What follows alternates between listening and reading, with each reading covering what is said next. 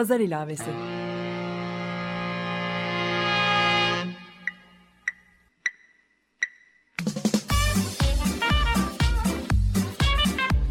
...1936'dan günümüze 80 yıllık bir zaman tüneli.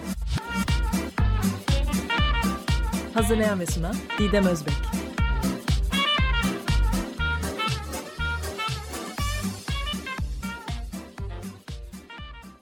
Merhaba sevgili Açık Dergi dinleyicileri. 1936 gündemini günümüze bağlayan pazar ilavesini dinlemektesiniz. Ben program yapımcınız Didem Özbek. Mayıs 2012'den beri üzerine çalıştığım çok katmanlı bir görsel sanat projesinin sözel çevresini Açık Radyo'da sergiliyorum. Pazar ilavesinin son 3 bölümünde emekli bir bankacı ve ton koleksiyoncusu olan Engin Yüksel'i konuk etmiştim. Bugün tekrar pazar ilavesinin temellerinden biri olan Sait Faik'in bir karpuz sergisi hikayesine geri dönmek istiyorum. Bugünkü konum doçent doktor Burcu Pelvanoğlu. Mimar Sinan Güzel Sanatlar Üniversitesi Sanat Tarihi bölümünden. Onunla hem 1930'lu yılların İstanbul sanat ortamını konuşmak istiyorum. Tabii ki bu hikaye üstünden de konuşmak istiyorum. Yani acaba bu e, dilenciyi bir sanatçıya benzetiyorum. Bu sanatçı kim olabilir? Kim olabilir? İşin o kısmını ona sormak istiyorum. Bir de karpuzlu natürmortlar.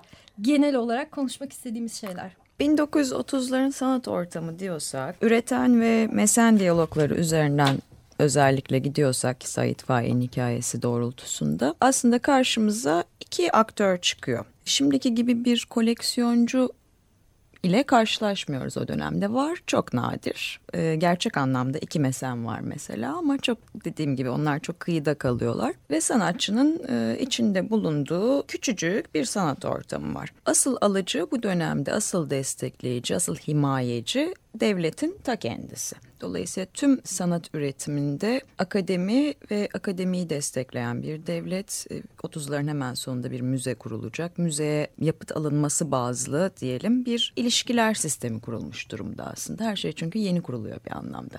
Bu bahsettiğim müze de İstanbul Resmi Heykel Müzesi. Şu an Mimar Şu anda evet. bağlı.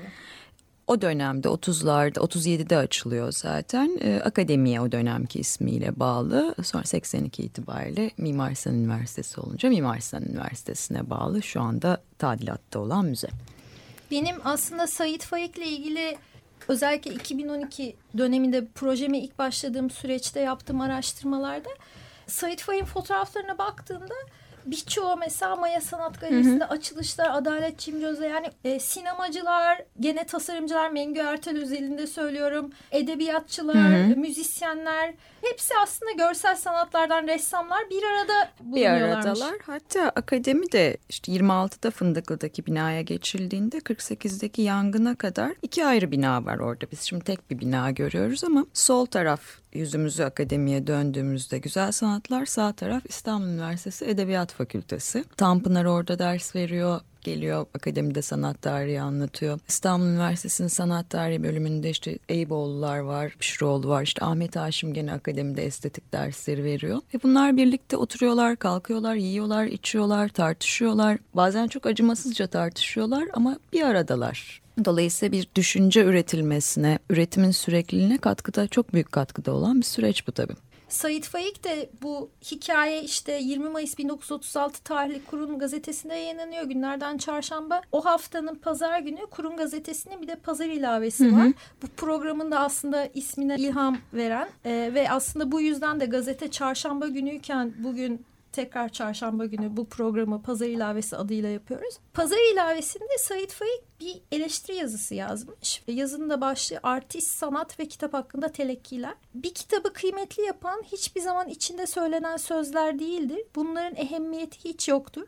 Fakat söylenmek istenip de söylenememiş şeyler. İşte bunlar o kitabın kıymetini yaparlar ve o nevi kitapları sessiz sadasız beslerler diyor. Zaten ben hani hikayeyi okuyup bir de üstüne hı hı. tam birkaç gün sonra bir de bunu yazdığını görünce bu dedim kesin birilerine yakızmış ya da hani bir gözlemde bulunmuş ki Sait Faik'in de aslında bir sanatçı olarak kendi içinde birçok gelgitleri çok doğal olarak yaşayan bir üretim süreci var. O noktada gene hikayeye geri dönersek işte bir açılması istenen bir sergi var ve bugün hala Türkiye'deki en büyük sorun bence üretim sorunu, üretim desteğinin olamaması Nedir orada da karpuz sergisi açılacak tabii ki bu aslında ticari bir sergi. Yani bir kapitale ihtiyaç var ki 50-60 tane karpuz alınsın. E, o kişi o parayı verince destekleyince aslında en büyük sorun çözüldü diye düşünüyoruz. Hı hı. Ama tüm süreç gene bu sefer bir serginin kurulum süreci gibi kuratöriyel. İşte öne şu cins karpuzları koyalım, arkaya bunu koyalım. Bunu koyalım. Bundan sonra satış süreci işte komisyonlar işe giriyor. Çünkü dilenci bir çırak ihtiyacı olduğunu Tabii. söylüyor. Satış süreci için diyor. Bıyığı terlememiş bir çocuğa ihtiyaç var. Bu sefer parayı veren diyor ki hayır diyor işte üçüncü bir kişi olmaz. Ben kendi payımı onunla paylaşmam. O da diyor ki sen kendi yarını al ben kendi yarımı. Yani yüzde elli yüzde yirmi beş komisyonlar bugün sanat satışında da e, Aynı en şeyden. önemli en damardan hani iş üretildikten sergilendikten önce bile aslında o sürece girerken konuşulan konular. Doğru. Ve sonuçta sergi açılamıyor ve bunlar ara ara daraldıkça bu tartışmalardan yüzmeye kaçıyorlar ve en sonunda da hikayede hadi gel vapurları izleyelim diye hikaye bitiyor. Dolayısıyla ben de diyorum ki Sait Faik aslında gene sanatçıların erteleme süreci yani böyle yapmama e, ya da mükemmelliyetçi yani her şey tam olsun en iyisi olsun. E, yaz bitti Ağustos sonu ne zaman açacaksın karpuz Aynen. sergisini? Bir sonraki sene. Yani sanat üretiminde de mazeretler mazeretler sanatçılar da aslında sona ulaşamayabiliyorlar. Aynen öyle. Bunu 30'lar açısından düşünürsek o dönemde iki grup söz konusu. Bir tanesi Müstakil Ressamlar ve Heykeltıraşlar Birliği. Cumhuriyet'in hemen ertesi yıl işte mezun edilmişler. Avrupa konkuruna girmişler. Bir kısmı Paris'e bir kısmı Münih'e gönderilmişler. Ve büyük bir heyecanla gelmişler. Heyecan ve o kadar da kibirliler ki bir yandan da Nurullah Berk sözcüleri gibi bir önceki kuşağı bayağı sil baştan atıyorlar. Halkın işte cehaletini besleyen o gruptan biz ayrıyız işte yeni bir Türk resmi inşa edeceğiz gibi e, hatta böyle fikir ve teknik sahada gelişecek yeni bir resim inşa edeceğiz diyorlar. Ama bunlar gariplerim çok dayak yiyorlar. Çünkü yaptıkları resim buranın gözü henüz o kadar eğitimli değil. Oraya hitap etmiyor. Çok alışılmış natürmortlara. Çok alışılmış İstanbul manzaralarına, ada manzaralarına. Burada keskin, sert, inşacı dediğim gibi ve hatta bizde bir biraz masal derim ben ona masal vardır. Bizimkiler kübizmi çok geç keşfettiler falan diye. Kübizm değil aslında keşfettikleri şey. Tam gittikleri Paris'te revaçta olan bir Art Deco resmi. Geç kübizm eşittir bir anlamda bir kolu Art Deco çünkü bir modernleşme simgesi e, bir resim. Bunlar da o şevkle geliyorlar. Bunu kurmaya çalışıyorlar ama bizim gazeteciler, bizim yazarlar bunları milli olmamakla suçluyor. Bunlar bir şekilde aralarında çok genç ölenler de var işte bir tanesi Hala Asaf, bir tanesi Muhittin Sebati. Dağılıyorlar, dernek statüsüne dönüşüyorlar. Ardından 33'te bu grubun içinden bu e, dağılanlar, anlaşamayanlar arasından D grubu kuruluyor. Bir kısmı aynı, bir de yeni bir kuşak sonrakiler onlara ek- ekleniyor. Bunlarsa biraz daha yazarların, gazetecilerin huyuna gidiyor. Yani milli olmaksa evet milli resim yapalım deyip. Mesela Zeki Faik İzer'in bir Delacroix'dan kopyası vardı 33'te İnkılap sergilerinde sergilediği. Bildiğin Delacroix'ın özgürlük halka önderlik ediyor resmindeki kadın figürü. İşte kıyafeti değişir, öndedir, arkada Atatürk vardır. Burada genç nesil temsilen çocuk vardır. Birinin elinde kitap vardır, kadının elinde bayrak vardır. Milli resim bu. Dolayısıyla içerikten ziyade biçimin önemli olması olmalı mı olmamalı mı tartışmaları bu dönemde yapılıyor. Cumhuriyet Gazetesi'nde özellikle yazarlar da ikiye ayrılmış durumda. Bir kısmı buna destek verirken bir kısmı da evet milli resim olmalı gibi bir e, yere çekiyorlar. Sait Faik'in bu tartışmaları takip ediyor olup buna yaptığı bir kinaye olabilir bu doğrusu. O dönemde yaptığım araştırmada işte Mahmut Cüda e, işte 1930'larda en çok aslında onun karpuzlu natürmortlarına rastlıyoruz. O konuda ne diyorsun? Natürmort'a baktığımız zaman aslında Türk resmindeki Türkiye'deki çıkışını biz hep Osmanlı'nın sonlarında görürüz. Yani Şeker Ahmet Paşa, işte Hüseyin Zekai Paşa, Süleyman Seyit gerçi onun karpuzu galiba yok ama ha var. Onlar da bir tür zaten saray siparişidir. Sarayın resim koleksiyonu yapılacaktır ama sipariş olmasının ötesinde Paris'e gittiklerinde baktıkları bir okul vardır. Biz mesela Osman Hamdi figür yapıyor diye daha çağdaş görebiliriz. Öyle zannedebiliyoruz ama Osman Hamdi daha akademik bir resim yaparken bunlarınki çağdaştır. Çünkü 19. yüzyılda yani o günün çağdaşı Barbizon okulunda bu tür resimler yapılır. Çünkü şehrin, şehirden kaçıp Barbizon ormanları kenarında kendilerine atölye kurmuş bir sanatçı grubu vardır. Bunlar tekrar natürmorda dönerler ve bir tür e, doğaya dönüştür natürmort onlar için. Doğanın ulviliğini tekrar keşfetmek istemektir. Bizimkiler de bir anlamda bunu tekrarlarlar diyelim. 30'lardaki natürmortlarda ise Mahmut Şuda'da ciddi bir gerçekçilik arayışı mesela karşımıza çıkar. Diğerlerinde pek o kadar değildir. Resmi dedim ya teknik bir şey olarak algılıyorlar. Yeni bir teknik kurmak istiyoruz, yeni bir resim inşa etmek istiyoruz diyorlar. Natürmort onun bir aracı aslında, egzersizleri gibi konudan bağımsız yapıyorlar. Ehemmiyet vermeksizin konuya. Pratik yapmak için diyebiliriz. Öğren, evet bir, bir nevi çünkü öğrendikleri bir takım kuramlar var. Geç kübizmin kuramları. Onları yazanlardan biri de hocaları Andrelot bir tanesinin hocası. Sonra D grubunun hepsinin hocası olacak. O bir takım böyle formüller veriyor işte resmin diyor. Arkası dörtte üç, fonu dörtte üç bölünür diyor. Ya bir nesneyle diyor ya işte diyor renkle diyor. Perspektif biraz diyor bozulur diyor. İşte gözümüz geriye değil de diyor nesnenin önüne doğru işte çekilmeli diyor. On, onların denemeleri gibi düşünmek daha doğru aslında. Bir de sen iki tane mesenden bahsettin. Hı hı. İşte devlet alıcı dedin. O dönemki arz talep neydi 1930'larda sanat alımında?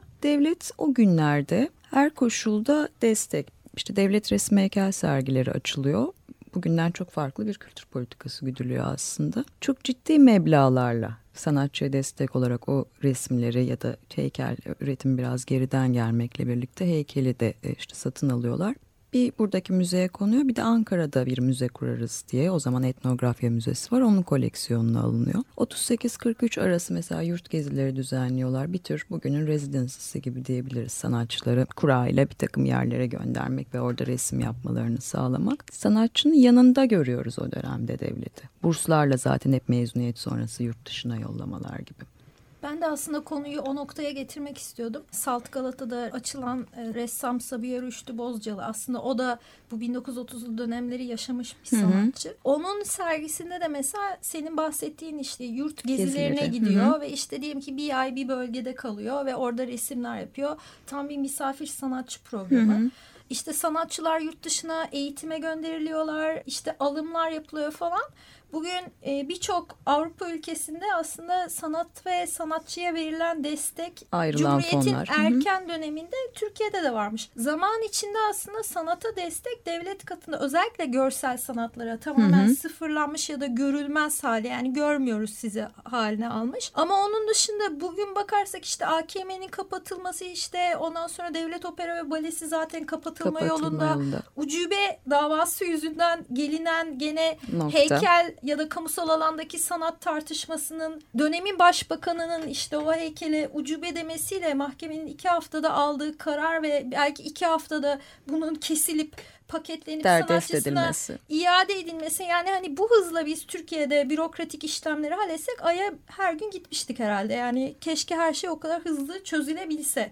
Ama o noktada gerçekten Türkiye'de de bir kırılma noktası yaşandı. Radikal gazetesinde Şener Özmen'in bir açıklaması var.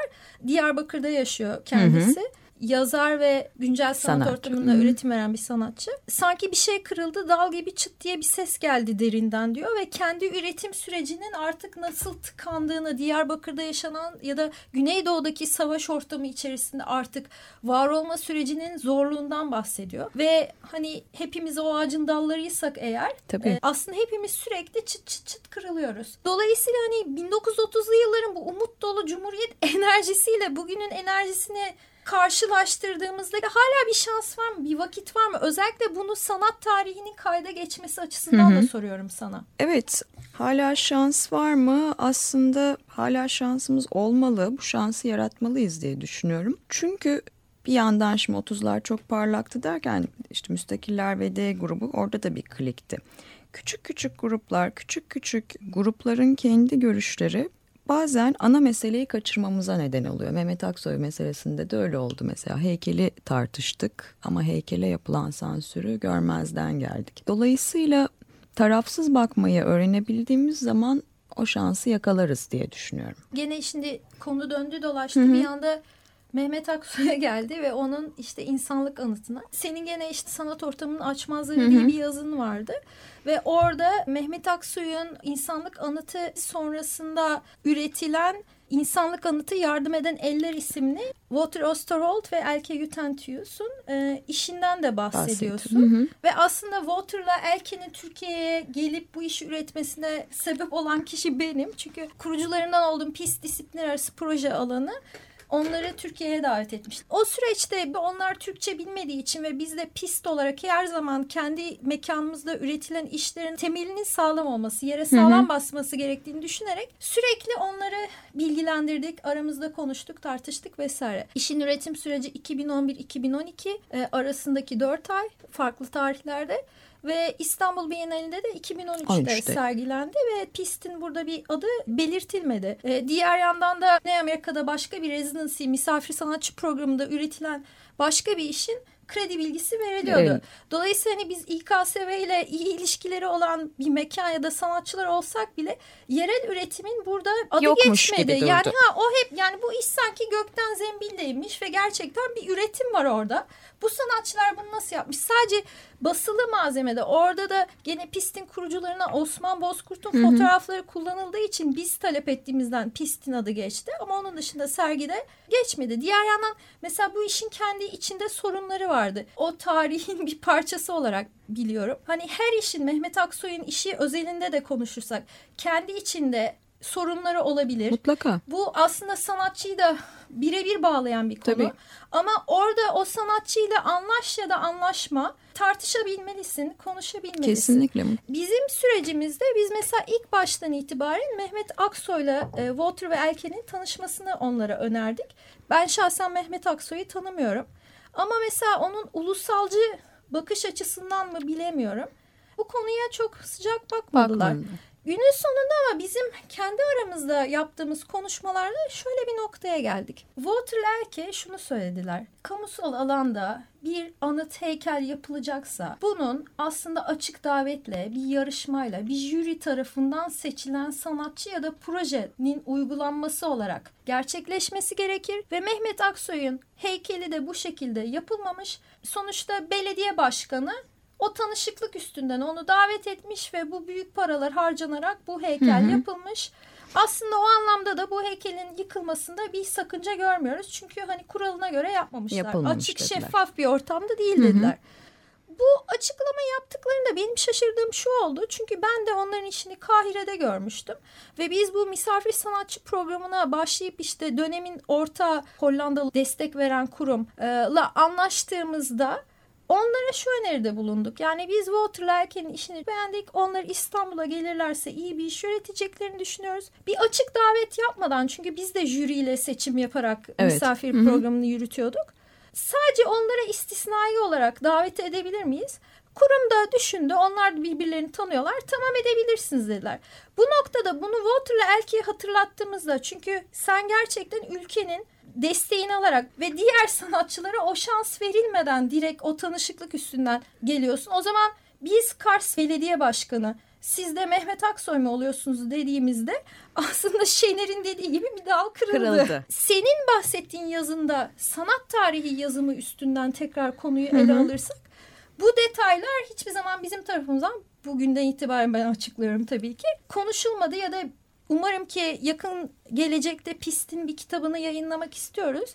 Tabii ki hani karşı tarafı suçlamadan ama gene üretim sürecinin birçok kişi tarafından tekrar eden konularından biri olduğu için bunu belki. konuşmak Hı hı. istiyorum seninle. Yani bu anlamda sanat tarihi nasıl yazılacak o zaman? Yani hep bir tek perspektiften ya kendi tarihini yazacaksın ya da herkes bir şeyler diyecek ama ortak olarak onu ele almak için biz sanatçılar sanat tarihçilere nasıl yön verebiliriz? Aslında bu anlamda konuşulacak çok şey var. Ben birkaç yazı dizisi de sanat tarihi nasıl yazılmalı üzerine yapmıştım. Üniversitelerde mesela tezler yapılıyor. Bu işler yazılıyor, çiziliyor tarafsız bir gözle.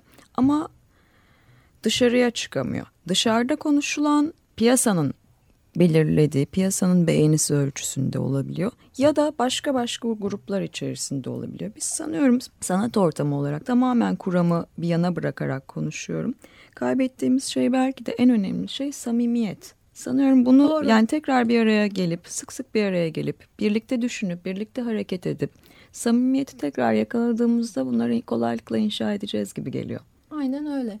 Ben bu noktada hazır sözü ele almışken bu hikayenin son bir detayını daha açıklamak istiyorum. Bu iş İstanbul Bienalinde sergilenirken ki senin yazında da bahsettin işte Mehmet Aksoy'dan eli istedikleri ve onu sergilemek Hı hı. istediklerini ama Mehmet Aksoy'un bunu vermeyip Vermedi. Hı hı. işte kendisini Biennale'de var olursa eğer verebileceğini söyledi ve bu da aslında çok tartışıldı. Hani sanki Mehmet Aksoy hiçbir zaman yer alamayacağı o çok ulu büyük İstanbul Bienali'ne nasıl böyle payda olmak istermiş gibi. Halbuki aslında pistte bir el üretilmişti ve o el gerçekten karpuz sergisi misali tüm detaylarıyla pistte bir sergi yapılıp bir yayın yapılıp bir sonraki aşaması olarak sergilenebilir diye de konuşulmuştu.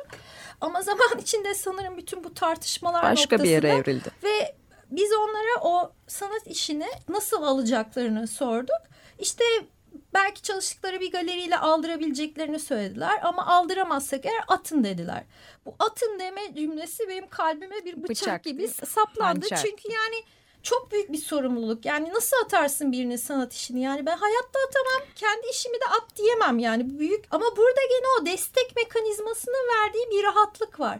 Yani çünkü onu çok rahat koşullarda üretiyorlar. Maddi olarak söylüyorum Hı hı. bunu. Çalışma ortamı anlamında da. Ve nasıl olsa yurt dışı sanatçılar adına konuşuyorum. Yani bir kısmı özellikle bu misafir sanatçı programlarından bir, bir residency'den öbürüne gidiyorlar. Ve yaşamlarını o Bunun şekilde üzerine kurulu. sürdürüyorlar. Yani bu maaşlı bir iş gibi. Bir kısmı hem bu residency'leri yapıyor hem ticari galerilerle çalışıyor Hı hı. vesaire. Yani öyle daha gelişmiş bir sistem var orada. O noktada e, biz aslında depomuz olmamasına rağmen ki işi saklayamayacağımızı söylememize rağmen bir seneyi aşkın işi tuttuk ve arada böyle üç ayda bir almıyor musunuz atın. Almıyor musunuz Atın. atın. Almıyor musunuz atın ve en sonunda aynı aslında insanlık anıtının başına geldiği şekilde çünkü imha ederek atmamız gerekiyordu. Hı hı. Bu bir sanat işi. Ben onu attığım an birisinin elinde sonuçlanacak. Tabii. Aynı onun gibi kesmemiz gerekti. İşin kaderi Walter'la Elkin'in işinde İşin de devam, Devam etti. etti. Ve o iş de kesildi. Biz bunu belgeledik. Ve aradan geçen birkaç ay sonra onlardan bir e-posta geldi ve eli istediklerini söylediler. Ve Hoppala. biz o zaman onlara e, fotoğrafı yolladık. Ve şey dediler. İstanbul Bienalinde sergilenecek. Sanatçı bunu önceden öngöremiyorsa sadece diyelim ki e, bugüne kadar misafir sanatçı programlarında onlar iş ürettikleri Hı hı. için kendi sanat üretimlerinin nereye sonuçlanacağını belki de öngöremediklerinden Öngöremediklerinden. onlar için büyük bir bence hayat şeyi oldu. Tecrübesi, tecrübesi olmuş. e, profesyonel anlamda. Diğer yandan da hani gene Mehmet Aksoy'un bu işin paydası olması aslında bence Mehmet Aksoy'a haksızlık oluyor. yani bunlar hiç konuşulmadığında. Doğru doğru. Ve Mehmet Aksoy bence çok doğru bir şeyde bulunmuş. Talepte bulunmuş diye düşünüyorum. Üzerine belki küçücük bir şey ekleyebilirim. E, Hollandalı iki sanatçının e, kamusal alandaki işler işte yarışmayla açılır demesi üzerine. Evet burada da yıllarca böyle yapıldı. İlki mesela 1973'te İstanbul Belediyesi'nin yaptığı bir e, heykel yarışmasıdır. İstanbul'a 50 heykel sonra bütçe nedeniyle 20 heykele düşer. Ama ne oldu? Bu sefer de tam tersi bir e, kültür politikaları değişince tam tersi bir destek yerine köstek olma süreci. Karaköy Meydanı'na mesela yerleştirilen Gürdal Duyar'ın Güzel İstanbul heykeli dönemin Milli Selamet Partisi işte Türk anaları böyle ayak altında mı alınır gibi maço bir tavırla bir tepki gösterdiği için kaldırıldı oradan. Hop Yıldız Parkı'nın arkasına atıldı mesela. Burada denenmedi değil ama ülke koşulları bazen başka kararlar almaya sürükleyebiliyor insanı. Ama diğer yandan da bu ilişkiler bütün dünyada sadece Türkiye'de değil sanat dünyasında da özellikle ilişkiler senin üretimine çok büyük fayda sağlayabiliyor. Yani Tabii. birçok yerde açık davet, jüriler Tabii, vesaire tabii. olsa bile kimi ne kadar tanıdığın sonuca varmanda sebep Onlar olabiliyor. perde. Evet onları hiç konuşmuyoruz.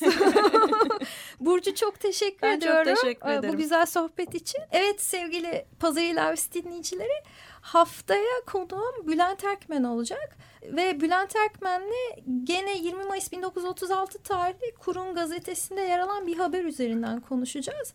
Bayrağımızın rengi hangi esaslar üzerinden belirlenecek? Ve orada da kırmızı bayrak, mavi bayrak, bugün maalesef Türkiye'nin güneydoğusunda çok kullanılan beyaz bayrak ve hiç kullanılmasını istemediğim siyah bayrak üstünden konuşacağız.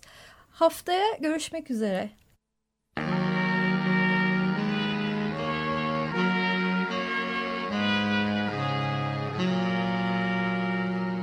Pazar ilavesi.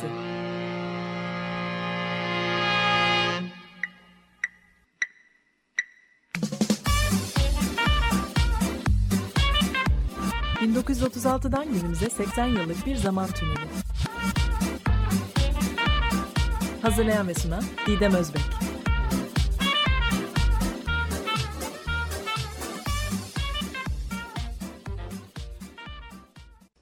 Açık Radyo program destekçisi olun. Bir veya daha fazla programa destek olmak için 212 alan koduyla 343 41 41